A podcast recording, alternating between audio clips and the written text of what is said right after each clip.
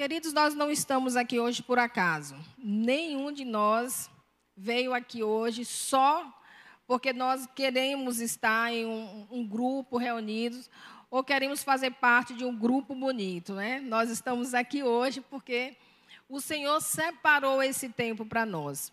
E eu gostaria de, na fala de hoje, separar em dois momentos. Primeiro, eu vou falar como psicóloga, tá? Eu vou falar o que a gente aprende nos livros e nas, através das pesquisas. E no segundo momento eu gostaria de falar com vocês como crente em Jesus Cristo, porque não temos como falar de suicídio sem trazer Jesus Cristo a única esperança. E o tema desse mês amarelo, por onde eu passei, Jesus Cristo é a única esperança para quem tem pensamento suicida. E por que, que eu vou dividir? Porque a psicologia ela é uma ciência e muitos pensam que a psicologia contradiz a palavra de Deus e isso não é verdade. Quem já me ouviu falar sabe que eu nunca falo da psicologia sem falar do que Deus fez, do que Deus faz e do que Deus pode e ainda tem por fazer. Amém? Antes de começar a falar, eu queria dar os parabéns ao Ministério de Louvor. Eu tenho um grande amigo, talvez alguns conheçam, o nome dele é Adiel. Adiel é um baterista fantástico, mas eu falei para ele que infelizmente ele não vai para o céu porque ele é muito barulhento. Mas com essa caixa aqui, o baterista vai para o céu. O baterista e a caixa, né? Porque eu falei, no céu tem a flauta. Flauta tem, mas bateria não tem no céu. Mas com essa caixa, o baterista vai para o céu também, né? Então tem lugar para todos aqueles que reconhecem Jesus Cristo como Senhor e Salvador. Mas assim, Deus abençoe grandemente o ministério de louvor. O culto, quando acompanhado por músicas e por vasos que honram a Deus, faz com que nós nos sintamos muito bem na ministração da palavra. Eu agradeço a vocês por terem começado esse culto com músicas tão profundas e que falam grandemente ao nosso coração. Quero agradecer desde já pela oportunidade de podermos estar juntos e compartilhar da palavra do Senhor e do conhecimento que nós temos adquirido ao longo da nossa caminhada. Aqui, né, eu tenho amigos e tenho irmãos. Tem uns rebeldes que fugiram de perto de mim, mas mesmo assim são pessoas muito preciosas e nós louvamos a Deus por estas vidas. Queridos, quando nós falamos em suicídio, nós já olhamos para essa temática com um certo desespero. E eu gostaria de dizer para vocês que nós temos sim que ter essa preocupação, porque ninguém já nasce com o pensamento de tirar a própria vida. Esse desejo ele vai nascendo ao longo da nossa caminhada. E eu acredito, porque já aconteceu comigo, eu creio que eu não sou a única, mas quem que passando por um momento de grande aflição não desejou o céu? Eu já desejei, falei, Senhor, o céu chegasse agora para mim seria bom, por, diante da luta, diante da aprovação, diante da tribulação. Nunca pensei em tirar a minha própria vida, porque a minha meta é viver 120 anos. Não sei se eu consigo. E já falei que meu marido tem que viver 130, porque quem é que vai cuidar de mim, né? Ele tem que viver mais do que eu para poder cuidar. Mas a minha meta é essa, né? Não sei se eu consigo. Mas se já tem gente que viveu 114, né? Só mais 6, 120. Eu amo viver. E na minha cabeça de 50 anos, é, eu fico assim, meu Deus, como é que meu corpo vai acompanhar a minha cabeça? Porque eu tenho tantos projetos, eu tenho tantas coisas que eu ainda desejo fazer, mas o corpo precisa ajudar. De modo geral, nós não pensamos em tirar a nossa própria vida, a menos que algo muito impactante nos alcance. Mas o nosso desejo é viver.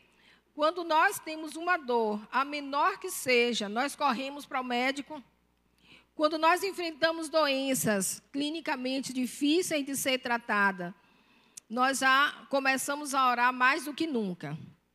E é impressionante, porque nós oramos muito mais na tribulação do que na bonança. Quando nós estamos alegres, nós fazemos uma oração de gratidão de 10 segundos. Quando nós estamos na tribulação, é de 24 horas.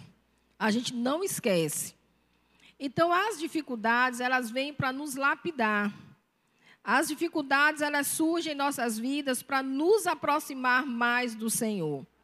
Não é vontade do Senhor que nós passemos pelas provas. Deus nunca desejou isso para nós. Isso é consequência dos nossos erros, da nossa desobediência. Onde o suicídio entra? O suicídio ele vem justamente do nosso desespero. Esse ato né, de tirar a própria vida, é isso que significa tirar a própria vida. Aqui para nós no Brasil ainda não existe a maneira legal de tirarmos a nossa própria vida.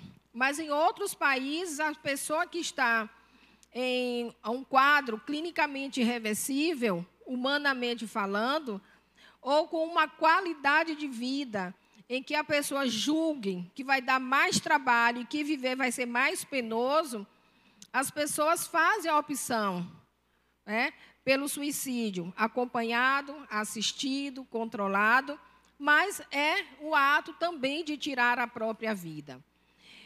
Esse ato de tirar a própria vida, segundo a Organização Mundial de Saúde, é a segunda maior causa de mortes no mundo. Ele ganha das guerras, e olha que nós sofremos quando vemos na televisão, quando nós olhamos para a história dos refugiados, e nós pensamos que aqueles conseguiram sair, tantos outros morreram. E o suicídio, ele também ganha dos homicídios. E olhe que todos os dias nós vemos na televisão, nós, eu já nem assisto mais jornal, vou ser sincera para vocês. Eu já procuro aquelas fontes das informações práticas e objetivas, porque eu não dou conta de assistir um jornal inteiro. Todos os dias nós nos deparamos com mortes. E eu acompanho um jovem que ele está em uma situação de sofrimento muito grande porque ele foi exposto a uma série de vídeos de mortes violentas. Ele viu aqueles vídeos, ele entrou em um quadro de ansiedade, de angústia tão grande, que ele hoje não consegue ficar sem pensar em mortes violentas. Ele está precisando fazer tratamento psicológico e psiquiátrico porque as mortes que foram mortes reais, foram filmadas, essas mortes foram de extrema violência. E aqui eu gostaria só de abrir um parêntese. Não é só por, para as nossas crianças. As nossas crianças elas precisam ser acompanhadas quanto ao que elas estão visualizando. Mas, queridos, essas imagens, elas também impactam a vida dos adultos. E nós precisamos preservar a nossa mente. A Bíblia diz que o nosso corpo ele é templo do Espírito Santo de Deus. A minha mente, ela faz parte desse templo. Ela é a parte racional. E eu preciso preservar a minha mente. Pensar nas coisas que são do alto.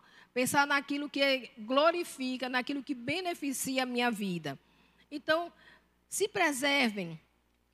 E ajude os filhos de vocês também a serem preservados.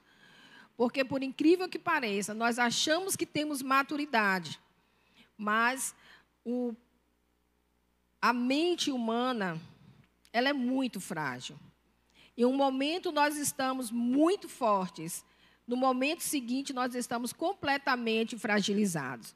E é nesse momento de fragilidade que o pensamento em tirar a própria vida, ele encontra um terreno fértil. E esse terreno fértil ele começa a ser alimentado. E muitas vezes nós estamos alimentando o pensamento de outras pessoas e nós nem sabemos disso. Então nós precisamos ter muito cuidado. A cada 40 segundos, a cada 40 segundos, 800 mil mortes por suicídio no mundo. Imagine aí, quanto tempo nós estamos aqui? Quantas pessoas morreram? é um dado alarmante. Esse dado, até a Solange já colocou aqui, ele é um dado prevalente, né? prevalece entre jovens de 15 a 29 anos e idosos. Por que idosos? O idoso ele chega em um momento do, da, da sua vida em que ele começa a se sentir só. A família não tem mais aquela disponibilidade de tempo de dar a assistência que aquele idoso precisa. E quem tem idoso sabe que idoso quer tempo. Idoso quer voltar a contar a sua história de criança. Ele não lembra do momento presente, ele não lembra muito do que aconteceu no dia anterior. Se você perguntar o que comeu meio-dia, ele vai parar para pensar para responder. Mas olha, se você não tiver tempo, não pergunte como ele era quando criança, porque ele vai lembrar dos detalhes. E ele quer contar os detalhes. Ele vai querer contar como foi a primeira namorada, o primeiro emprego, como casou. Ele vai contar detalhes. E nós não temos tempo para ouvir os detalhes. Nós não temos tempo para sentar e acompanhar o idoso no seu tratamento de saúde, na sua rotina medicamentosa. E esse idoso começa a achar que ele dá muito trabalho, que ele já passou a ser um estorvo na vida daquela família. E se esse idoso tiver alguma doença, que a ciência diz que não tem cura, ele também não sabe lidar com essa informação. Por isso, quem tem idoso em casa, vocês precisam dar muita atenção. Se você não pode, você pessoalmente, dar toda essa atenção, tente montar uma rede de apoio para que essa atenção seja dada, porque o sentimento de solidão é muito grande.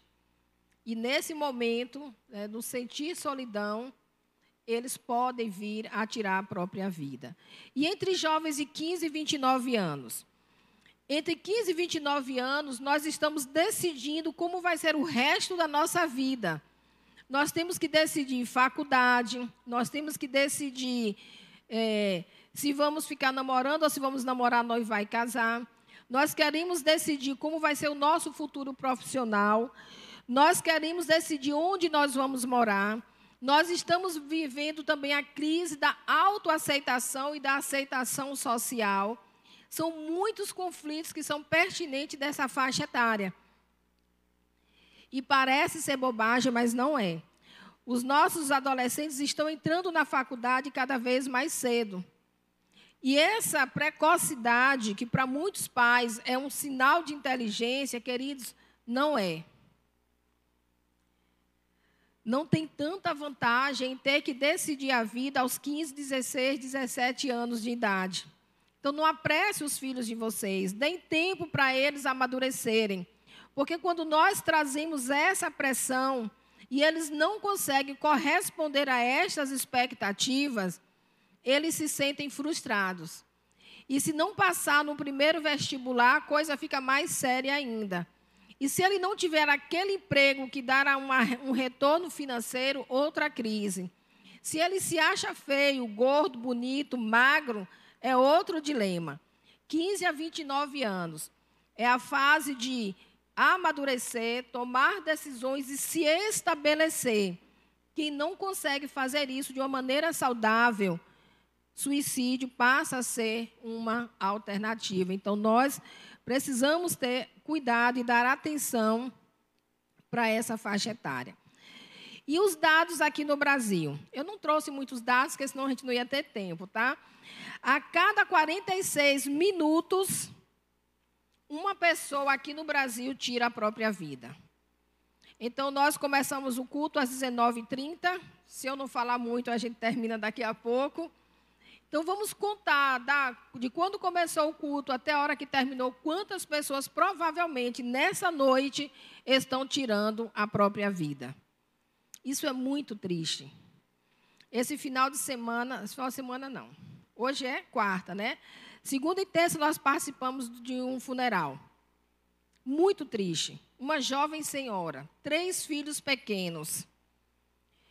Eu creio que ela não teve, acho que 30 dias de adoecimento. Deu 30 dias, Morgana?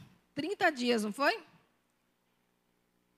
Dois meses. Em dois meses ela descobriu que estava com uma doença ela não teve nem tempo de sair o resultado final de todos os exames que ela te, fez, e anteontem ela veio a óbito. E foi muito triste. Uma amiga pessoal, convivemos juntos muitas vezes. Muitas vezes nós brincamos em torno dessa questão de morte e do morrer. E eu falando para ela que a gente tinha que já pensar na frase que nós íamos colocar na nossa lápide. Falando para ela, eu já tenho uma frase que eu vou colocar na minha lápide quando eu morrer. Você já tem a sua? E o nosso planejamento era botar uma frase para que os nossos maridos não casassem de novo. era uma estratégia para que eles não casassem novamente. É, então eu falava para ela, pense logo, porque a gente não sabe como é o dia de amanhã. Então a gente brincava com coisas desse tipo. E ontem, ela foi sepultada. 34 anos, era? 34 anos, três filhinhos. Uma família linda. Uma família pastoral. Pastor Carlos Eduardo, uma pessoa brilhante, fantástica. Um exemplo de homem de Deus ontem. Ele se viu sozinho com três filhos. Nós não pensamos em morrer mas nós também não nos preparamos para esse momento. Nós não falamos sobre este assunto. Falar sobre suicídio é um estigma. E, ao contrário do que nós pensamos, falar sobre suicídio é a melhor maneira de prevenir. As pesquisas mostram que quanto mais nós falamos sobre isso, mais nós conseguimos ajudar pessoas a lidar com o desejo da morte. Então, nós precisamos falar. É urgente falarmos sobre o tema. E não tenha medo. Pergunte, você vê se alguém está triste, alguém tem é, uma pessoa com alguns problemas que você sabe que está sendo demais para ela suportar, pergunte mesmo. Você já pensou em morrer? Como é que você já pensou em morrer? Você já pensou em tirar a sua própria vida? Porque quem pensa, quem está em sofrimento, não esconde. Porque eles querem ser ouvidos. Estas pessoas querem ser ouvidas. No Brasil, homens morrem mais do que mulheres. Hoje também não vai dar tempo, talvez no encontro de casais a gente fale sobre isso. Mas tem uma coisa que o homem ganha de mulher é no suicídio. Por quê? Porque a mulher, ela não tem a mesma habilidade de fazer de uma maneira tão direta como o homem tem. O homem facilmente coloca uma arma na cabeça e no peito e acabou. A mulher não. Ainda bem que nesse caso a mulher é mais lerda. Eu falei para o meu esposo que é a única vez que a mulher é mais lerda do que o homem, e até nisso era tira vantagem.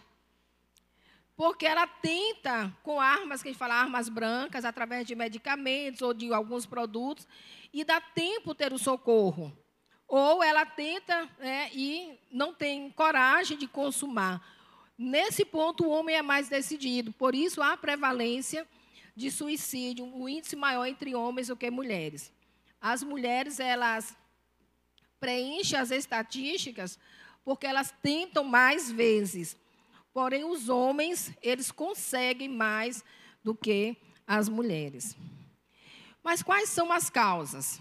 O que é que leva. Solange, faça favor. Eu vou cochichar aqui, tá?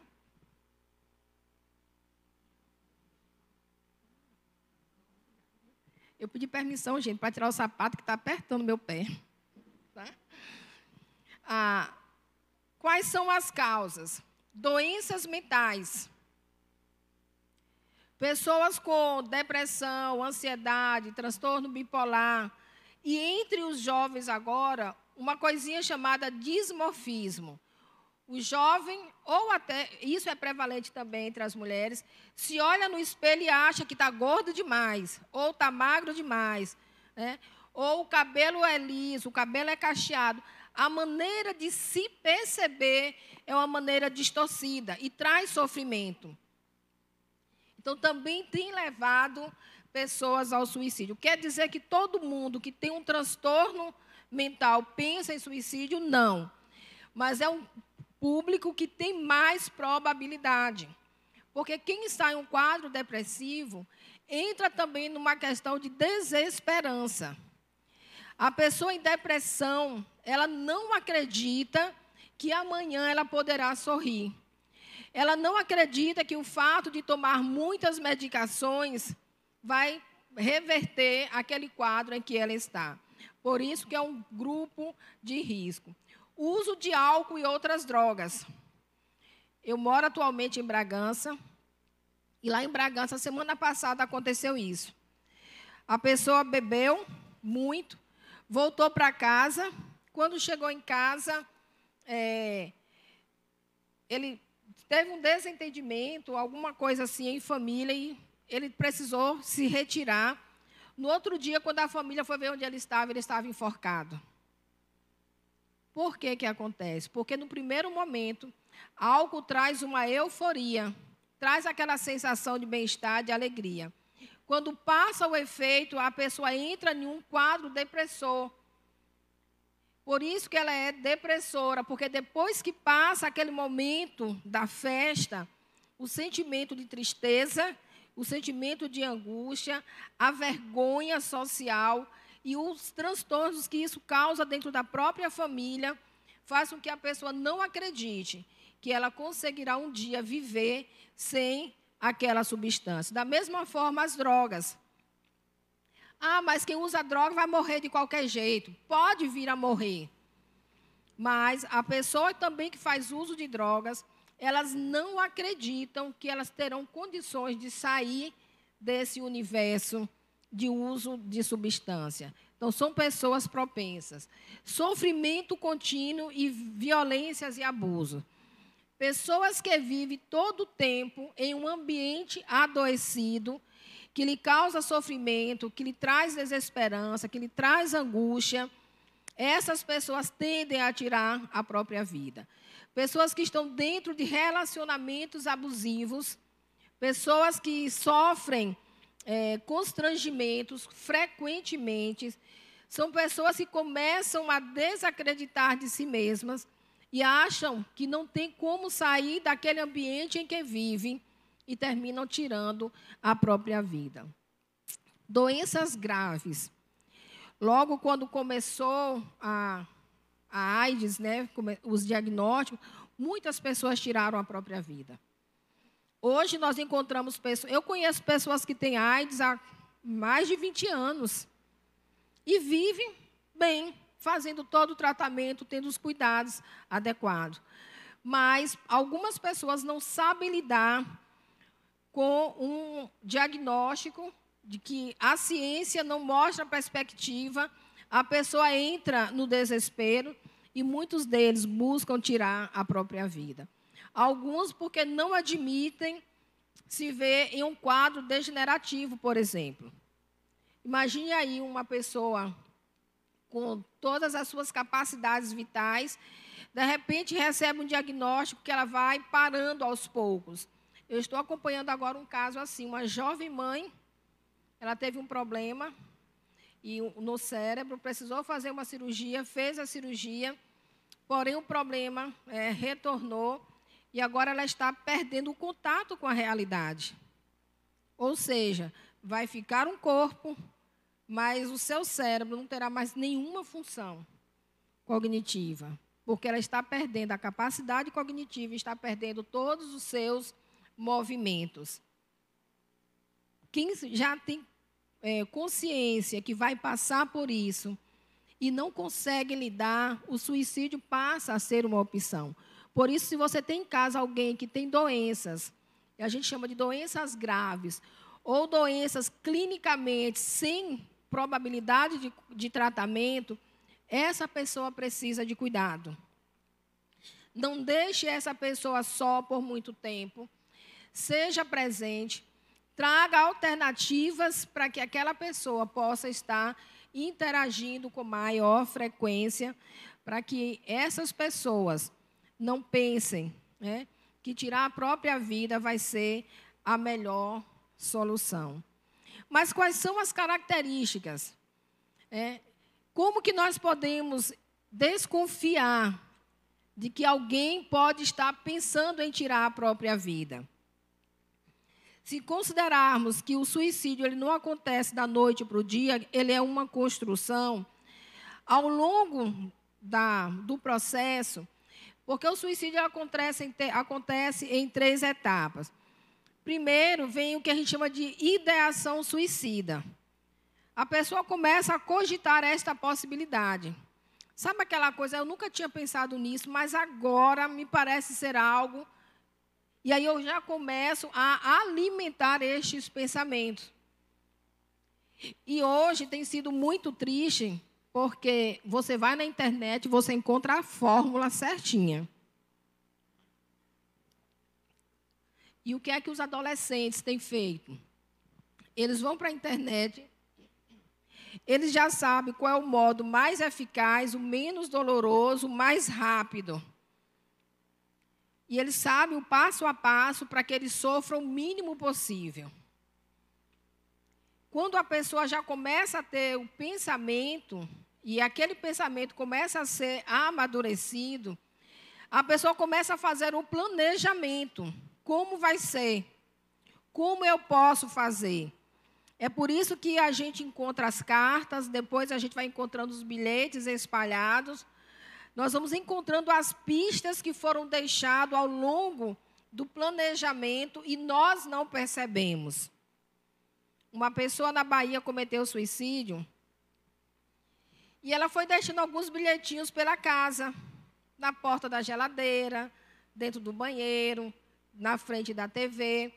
As pessoas liam os bilhetinhos e achavam né, que não era nada demais. Não era nada demais. O último bilhete foi dizendo onde, podia, onde o corpo dele seria encontrado.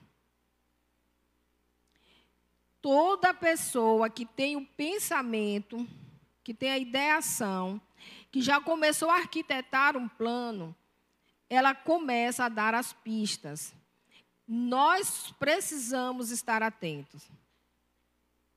E as pistas, elas não são mais tão. É, como é que eu posso colocar? Obscuras. Não. Pistas tipo essa. Aí eu queria dormir e não acordar mais. Aí eu queria ir para um lugar que ninguém me achasse. Olha, eu não estou com vontade de fazer mais nada. Se Jesus Cristo voltasse agora, era bom demais. A gente acha que a pessoa é muito crente, né? Mas nem o crente dos crentes quer ir para o céu antes da hora. A gente quer pedir a Deus para deixar a gente ficar mais um pouquinho. Então, estas frases né, de desaparecer, de dormir, de se tornar invisível, estas frases, elas são frases que precisam ser ouvidas, mas ouvidas de verdade. Não é aquela história de entrar por aqui e sair pelo outro lado. Quando você ouvir alguém falar isso, imediatamente questione. Mas você gostaria de ir para onde? Fazer o quê? Com quem? Se a pessoa não consegue responder essas perguntas, você pode fazer a pergunta mais séria. Você quer desaparecer ou você quer morrer? Morrer é uma opção? Fale abertamente, pergunte, converse, porque essas pistas são pistas fundamentais para que nós possamos ajudar alguém a repensar a sua própria existência. Pessoas que têm alteração de humor de forma repentina. Uma pessoa que gosta de estar com amigos, gosta de sair, gosta. Não tem aquelas mulheres, que não é o meu caso, mas que gosta de dar faxina na casa? Tem mulher que é assim, né? Só fica bem quando a casa está. De repente, aquela mulher acordou e não varreu a casa. Aí no outro dia ela já não vai à casa e não lava o banheiro. Olha, é normal? Não. É porque fulana todo dia tem que fazer isso. Aquela dona de casa, que é além de dona de casa, é uma profissional. E ela todos os dias dá conta da casa e sai no horário para o trabalho. Ela começa a acordar mais tarde, chega no trabalho atrasado, começa a reclamar da sua rotina você precisa começar a observar: aquela reclamação tem fundamento? É porque ela está cansada, o trabalho está ruim? Ou ela mudou a sua forma de pensar, de se relacionar com aquele trabalho? Então, nós precisamos estar atentos para as mudanças né, de humor, a mudança do comportamento, mudanças repentinas. Nós precisamos é, olhar para as pessoas e olhar de verdade. A nossa grande dificuldade hoje é que nós não percebemos as pessoas de verdade. Nós também perdemos, eu acho que aí já deve ter uns 20 a 15 dias, uma irmã muito querida lá na Bahia. O nome dela era, é, era a irmã Ivone. Irmã Ivone era uma senhora que veio da zona rural, pouco sabia ler, pouco sabia escrever. Ela falava tão baixinho que era difícil a gente escutar o que ela estava falando. E um dia ela chegou e falou assim: Eu não tenho nada para fazer aqui na igreja, eu não sei fazer nada na igreja. E aí eu fui mostrar para ela que a irmã Ivone ela tinha uma qualidade que muitos de nós não conseguimos ter. Ela sabia quem, quem tinha faltado ao culto. Ela sabia que até quem não deu oferta, a irmã Ivone sabia. E não era porque ela era bisbilhoteira, não. Ela tinha uma preocupação mesmo. Aquela pessoa que todo domingo ia ao ofertório, de repente teve um domingo que aquela pessoa não foi. Ela já ia perguntar se a pessoa estava com salário, se tinha comida, se pagou energia, se tinha pagado botijão de gás. Depois ela voltava, pastor, o irmão fulano está precisando de ajuda, a gente pode fazer o quê? Ela nunca foi à frente. Eu não me lembro se algum dia ela pegou no microfone. Olha que eu convivi com ela há 15 anos. Mas ela sabia até que não tomava ceia. Ela, e ela perguntava, você está bem? Eu vi que você não tomou a ceia.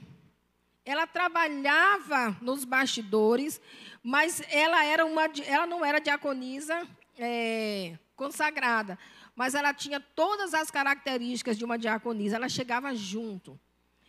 A irmã Ivone, na simplicidade dela, ela enxergava as pessoas. Nós precisamos enxergar as pessoas. Quando nós enxergamos as pessoas, nós livramos as pessoas, não só da morte, queridos, mas nós livramos a pessoa da solidão, da tristeza. E nós podemos ajudar pessoas que não conseguem interagir.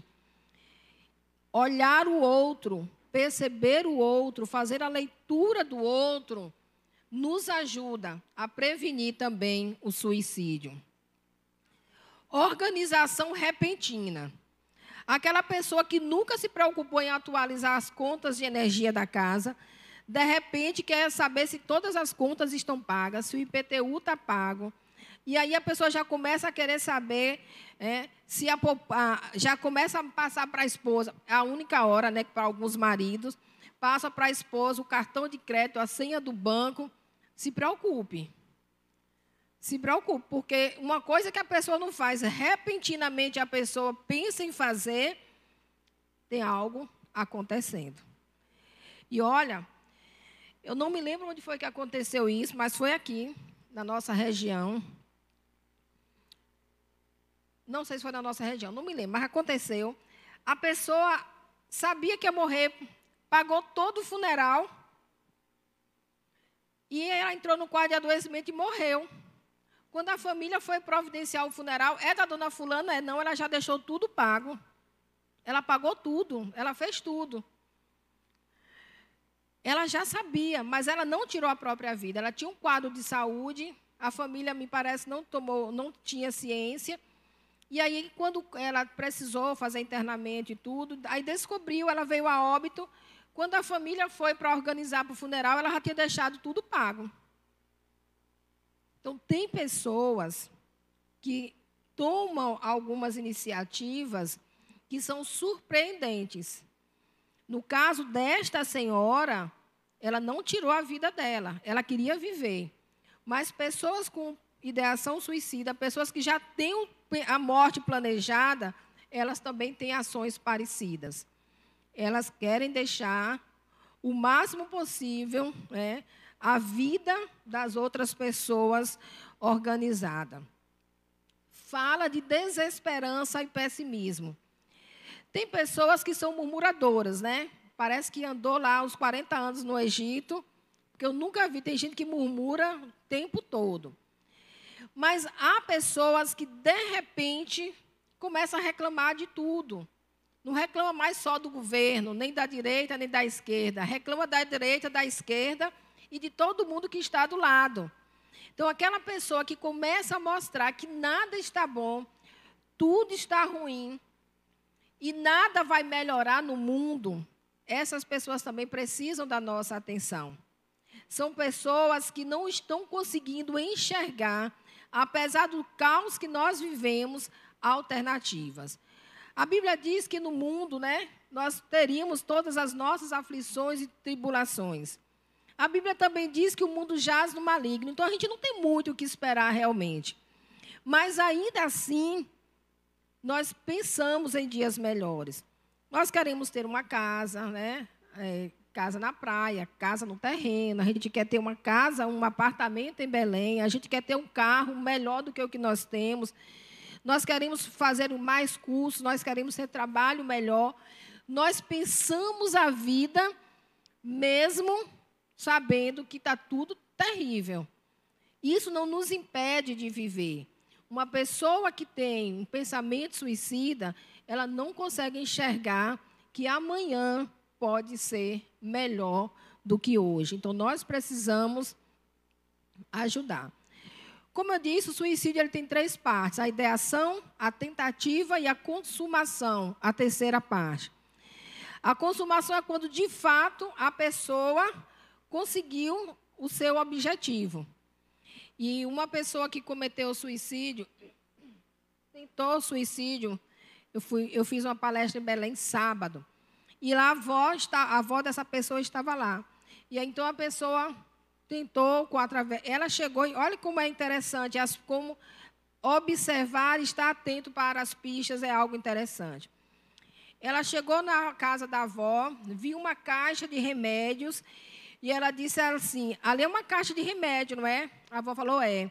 Aquilo ali é muito perigoso. Não pode ficar assim. Como ela já é uma jovem, já é adulta, e não aparentava nenhum comportamento que estivesse pensando em tirar a própria vida, depois ela foi lá, pegou a caixa de remédio e tomou os remédios que pôde tomar. Vocês entendem quando nós falamos que ficar atento às pistas?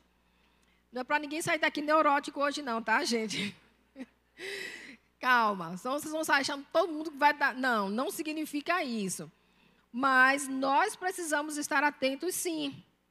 É melhor, neste caso, pecarmos pelo excesso do que pela negligência. É melhor nós perguntarmos logo. Essa semana nós estamos de mudança lá na cidade mesmo. E nós estamos fazendo a mudança e meu filho adolescente está naquela fase de só Jesus na causa. E aí ele, eu não aguento mais mudar. Eu quero sumir. Aí eu olhei para ele, você quer sumir só agora para não me ajudar na mudança ou você quer sumir para sempre? Porque a gente já fica preocupado, né? Não, eu queria sumir só voltar depois que vocês arrumassem tudo. Eu falei, ah, desse jeito você não vai sumir, não. Você vai continuar presente aqui até terminar tudo. Mas quando nós ouvimos, os nossos ouvidos já precisam estar treinados. E esse treino, ele é muito importante.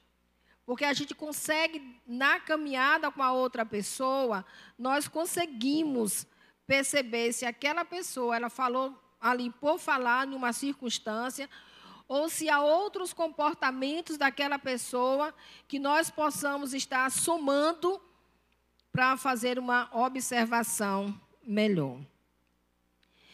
O que é que nós é, podemos fazer. É. Não pense vocês que quem quer se matar. É, ah, a gente ouve muito assim: quem quer se matar não fala, se mata. Isso é um engano. Quem quer se matar fala, e quando fala de forma indireta, ela está pedindo socorro. Quando alguém diz que quer sumir, ela está dizendo para você: me ajude, porque eu não estou resistindo, eu vou tirar a minha própria vida. Eu queria dormir, não acordar mais. Ela está pedindo socorro. E esse pedido de socorro, se chegou até você, é porque aquela pessoa acredita que você pode ajudá-la. Você não ouviu por acaso. Você não estava ali porque caiu de paraquedas. A pessoa verbalizou porque ela confia que você pode, de alguma forma, ajudá-la. Sempre há pistas. Grave bem isso. Sempre há pistas. Lamentavelmente, em muitos casos, nós só percebemos as pistas depois. Mas se nós tivermos convivência saudável, nós vamos perceber que as pistas elas estavam lá. Toda tentativa de suicídio ela pode dar certo. Se a pessoa quer chamar atenção ou não, mas pode dar certo. Teve uma época aí que os adolescentes estavam fazendo uns desafios. Desafio quem conseguia ficar mais tempo sem respirar, desafio para uma série de coisas. E um dos desafios que uma adolescente foi fazer foi tentar se enforcar. Mas ela não queria se enforcar, ela não queria morrer, ela só queria cumprir o desafio. E aí ela botou a cadeira plástica, igual essa, botou lá a corda e botou a corda no pescoço. Só que quando ela botou a corda no pescoço, ela desequilibrou e a cadeira caiu e ela não teve o apoio.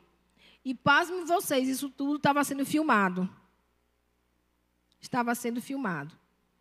Mas Deus foi tão bom na vida daquela menina que ia passando alguém da família na hora e conseguiu sustentá-la e tirar a corda do pescoço. Mas ela ia morrer e ela não queria morrer.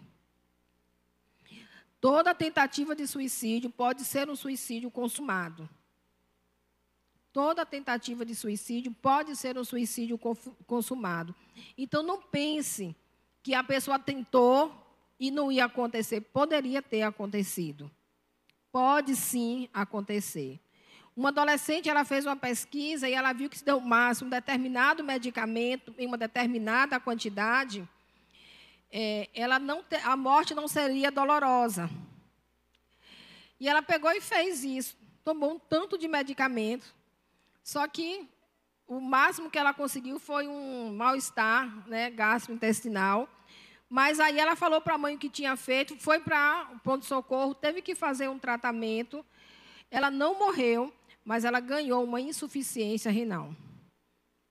O que remédio que ela tomou trouxe prejuízo para os rins. Então, toda tentativa de suicídio deixa sequelas. Sequelas físicas, emocionais e sociais. Porque a gente tem aquela ideia que quem tentou suicídio uma vez vai tentar até conseguir. Também não é verdade. A pessoa tem suicídio porque está em um momento de desespero. Só que depois ela recebe a ajuda, ela recebe o apoio e ela consegue superar aquilo e passa a ter uma vida normal. Aquilo já não faz mais parte do seu repertório. Ela muda. Mas nós precisamos considerar que toda tentativa de suicídio é um provável suicídio, pensando de uma forma preventiva. Outro, outro mito né, que a gente pode assim colocar é que a pessoa que tentou suicídio, ela é uma pessoa que vai ser doente para o resto da vida. Não. A pessoa passou por uma fase de adoecimento se aquele, trata, se aquele adoecimento foi curado, a pessoa restabelece a sua autoestima, a sua confiança, e ela passa a não considerar mais suicídio como uma alternativa. As pesquisas também dão um dado muito interessante. Família que tem um caso de suicídio, pode-se outros membros da família entender que aquela é uma maneira de resolver. Então, se na história da família de vocês é, tem algum caso de suicídio, nós precisamos tomar cuidado com os outros, porque isso pode parecer uma alternativa para a resolução de problemas. Então, nós precisamos também estar atentos a esses cuidados. O que nós podemos fazer? Quais as ações que nós podemos ter para ajudar pessoas e prevenir um suicídio. E eu queria compartilhar com vocês a história da ressurreição de Lázaro, e eu vou ser bem breve. Na história de Lázaro, Jesus Cristo é aparece como Salvador. Mas nessa linda história, eu queria que depois vocês pegassem novamente o texto de João, capítulo 11, e fizessem a leitura. Porque para mim esse texto é uma declaração de amor. Jesus Cristo estava andando lá pela região e ele recebeu a notícia de que Lázaro estava doente. Jesus Cristo ouviu. E aí, dois dias depois, Jesus Cristo decidiu ir até onde Lázaro estava. Mas a notícia é que Lázaro já havia morrido. Jesus Cristo, mesmo sabendo, porque Jesus, né, Deus tinha um propósito naquela morte. Lázaro, gente, não cometeu suicídio, tá? Lázaro morreu de doença e foi ressuscitado. Mas por que, que eu estou usando a história de Lázaro? Para mostrar para vocês que nós precisamos seguir o exemplo de Cristo. E agora quem fala com vocês não é mais a psicóloga, tá? É a crente em Jesus Cristo. Nós precisamos seguir o exemplo de Cristo para fazer a diferença nesse mundo que nós vivemos. Se você é uma testemunha fiel do Senhor, você precisa fazer a diferença na vida das pessoas que estão ao seu lado. E não é só na vida do seu filho, do seu marido, não. Todas as pessoas que o Senhor permitiu se aproximar de você, você se torna responsável por esta pessoa. Você precisa ter os seus, os seus olhos fitos naquela pessoa que o Senhor te deu a oportunidade de encontrar. Cobrador do ônibus, motorista do Uber, a vendedora da loja. Para quem você dirigir o seu olhar, a partir daquele momento você se torna responsável pelaquela pessoa. E você não pode ser negligente com isso. Porque a Bíblia diz que você não pode amar a Deus se você não amar o seu irmão. E se você disser que ama a Deus e não ama aquele, não cuida daquele que está do seu lado, a Bíblia diz que você é mentiroso e você não compartilha da família de Deus. E Jesus Cristo, ele deixou o que estava fazendo ele foi onde Lázaro estava. E as pessoas que estavam naquele lugar, vendo a tristeza de Jesus, disse: Vejam como ele o amava. Jesus Cristo poderia ter chegado naquele lugar e ter ressuscitado Lázaro de primeira. Ou poderia ter feito como as irmãs de Lázaro disseram: se ele estivesse aqui, ele não teria morrido. Jesus Cristo poderia, onde ele estava, repreender a morte. Mas a Bíblia diz que a morte de Lázaro foi para que Jesus Cristo fosse glorificado. Jesus Cristo foi lá. E ele não foi de Corolla, ele não foi de Hilux, nem foi de Fusquinha. Jesus Cristo foi andando. Ser amigo tem um preço. Ser amigo, cuidar de alguém tem um preço. E esse preço que eu e você pagamos para cuidar de alguém é a prova que aquela pessoa precisa para ela saber que ela é importante. Olha, ela saiu da casa dela, veio aqui à minha casa. Ela saiu do trabalho, não foi nem em casa, ela passou aqui primeiro. Ir ao encontro de alguém é mostrar que você se importa com alguém. E quem tem o pensamento suicida, ele está tão desesperançoso que ele não acha, ele não consegue acreditar que alguém se importa com ele. E quando você vai ao encontro e você diz aqui, eu vim aqui tomar um café com você, você está dizendo para aquela pessoa, você é importante para mim. E quando ela se sente importante, ela assume um compromisso com você. Eu não costumo dar o meu número pessoal para todos os pacientes que eu atendo. Mas quando eu sei que é um paciente de risco, eu dou. E estabeleço um pacto com aquela pessoa. Não faça nada sem ligar para mim primeiro. É um preço. Porque as pessoas podem ligar a qualquer hora. E eu disse que ela podia ligar. E se eu disse que ela podia ligar, eu vou ter que me fazer presente de alguma forma, porque eu falei para aquela pessoa que ela pudesse contar comigo. Jesus Cristo amava Lázaro. Ele tinha poder para curar e Lázaro não morrer. Mas Jesus Cristo permitiu que Lázaro morresse. Depois ele fez uma caminhada, porque ele era amigo de Lázaro e ele o amava.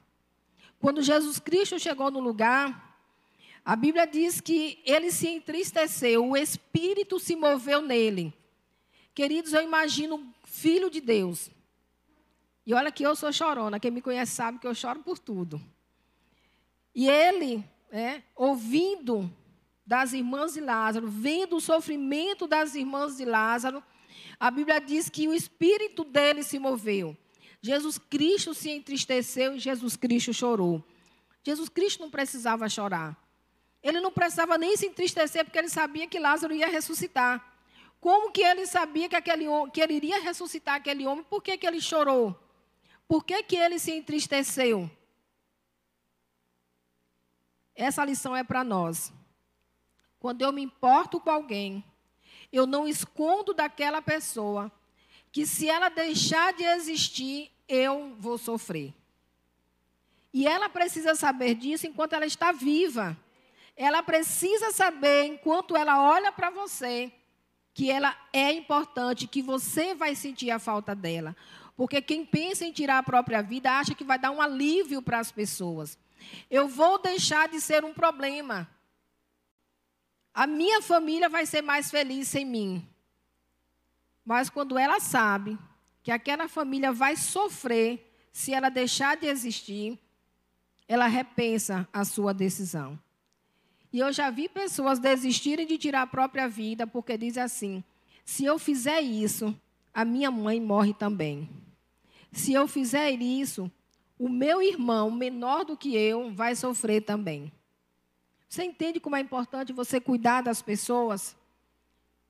Quando a Bíblia diz que nós precisamos ser farol para outras pessoas, é porque as pessoas estão esperando de nós uma palavra de salvação. Eu não posso salvar a vida de ninguém. Eu não tenho poder para fazer isso. Mas o Espírito Santo que habita em mim, ele vai operar através de mim para que aquela vida seja restaurada. E se você não fizer a parte que cabe a você, se você for negligente nisso, saiba que vai ser cobrado das suas mãos o sangue daquela pessoa. Porque o Senhor está te dando a oportunidade para você repensar a sua relação com ela. Jesus, Jesus Cristo chegou Jesus Cristo abraçou, Jesus Cristo chorou, Jesus Cristo se importou, Jesus Cristo ajudou. Quando Jesus foi até a, o túmulo, as irmãs disseram: Senhor, já cheira mal. E Jesus Cristo não voltou para trás. Ele não desistiu. E ele também não fez o um milagre com a porta do túmulo fechada. Jesus Cristo diz: tire a pedra. Mas, Senhor, está cheirando mal. Tire a pedra. Querido, não importa qual o problema que aquela pessoa está vivendo. Não importa qual o tamanho da luta que aquela pessoa esteja passando. Mas se você se dispor a caminhar com ela mais uma milha, você pode fazer a diferença na vida daquela pessoa.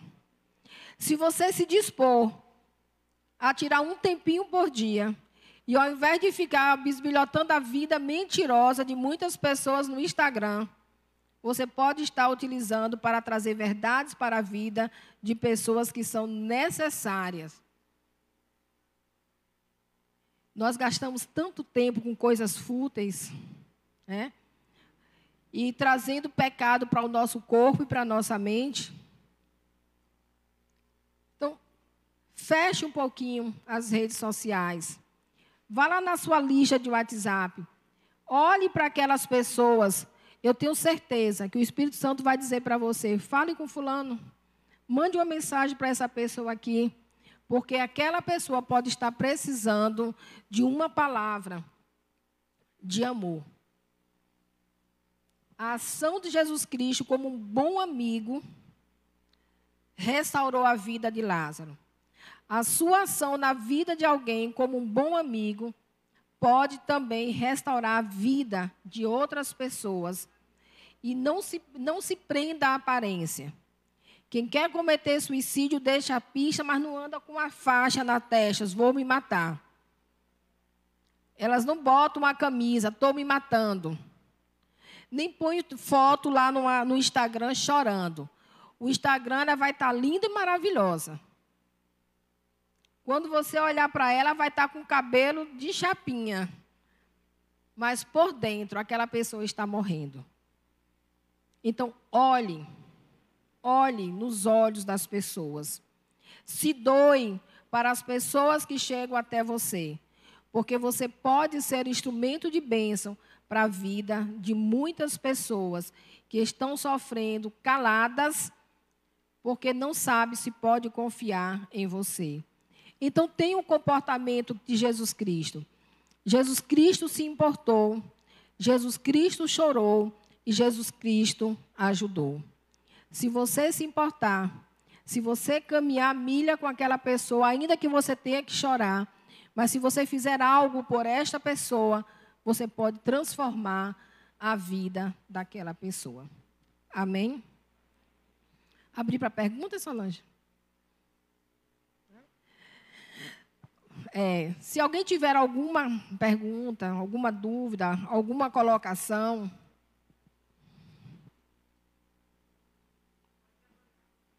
pode levantar a mão. Ah, lá atrás tem um microfone. A última lá no canto.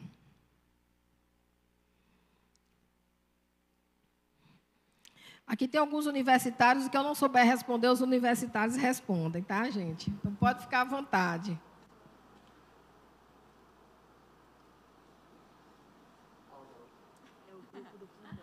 Boa noite. É, Boa noite. Eu queria saber, é, dentro da psicologia, né, na verdade, assim, às, às vezes a gente convive com algumas pessoas que são depressivas ou que já pensaram em suicídio mas a gente não sabe de que maneira meio que conversar. E às vezes a gente lê na internet, né, por falta de conhecimento, algumas coisas assim, ah, tá, é, dez coisas que não se devem ser ditas a quem está com depressão. Ou frases que você não pode dizer. E às vezes a gente fica meio perdido quanto ao que falar e ao que não falar para uma pessoa que está no quadro depressivo ou até mesmo já pensou em suicídio. Então, é, a pergunta é mais ou menos isso: o que, não, o que não deve ser falado, o que não deve ser dito nesses casos? Em muitos casos, a gente não precisa nem falar. O que as pessoas querem é ser ouvidas. A grande maioria das vezes as pessoas não querem falar. Elas só querem saber se você está do lado dela. Então não te preocupa com o que você vai falar. Apenas diga que você está. Estou aqui com você. Como eu posso caminhar com você? E trazer palavras de esperança. A pessoa vai, quando ela sentir que você está disposta a caminhar com ela, ela vai confiar em você e ela vai abrir o coração. E quando ela abrir o coração, você só precisa ter para ela palavras de esperança. E palavras de esperança, queridos, não é, é historinha, não é enfeite é realidade. Eu sei que o seu problema parece difícil, mas nós podemos caminhar juntos e com mais uma pessoa do seu lado a gente pode encontrar uma solução. Então, se coloque ao lado. Torne um relacionamento confiável, um relacionamento afetivo seguro. O resto você vai descobrindo na caminhada. Não te preocupa com 10 que pode e com 10 que não pode. Simplesmente diga que você está lá e que você está disposta a fazer a caminhada juntos. Quando você ouvir o que a pessoa tem para te contar, você vai trabalhar na perspectiva da verdade e da esperança. Se for demais para você, se você vê que sozinha você não consegue, busque ajuda. E para pessoas que já tentaram suicídio, queridos, ajuda profissional ela é fundamental. Muitas vezes nós queremos ajudar, mas nós não temos condições sozinhas de carregar um fardo com alguém. Então, se você sozinha não tem condições, faça, é, estabeleça uma rede de apoio. Quem é o membro da família com quem a pessoa tem mais afetividade? Quem é o membro que oferece mais segurança? Quais são os outros amigos com quem você pode estabelecer uma rede de contato? Troque números de telefones e diga para aquela pessoa: olha, se você precisar, você pode ligar para um desses números aqui. Nós queremos estar com você. A rede de apoio e ajuda profissional, elas são fundamentais para qualquer quadro de adoecimento emocional também para qualquer quadro de, adoece, de adoecimento psiquiátrico e para os casos de pensamento, mesmo que a pessoa não tenha tentado, mas ela já falou que tem vontade, já precisa ser encaminhado para ajuda profissional. Não sei se eu respondi. Mais alguém?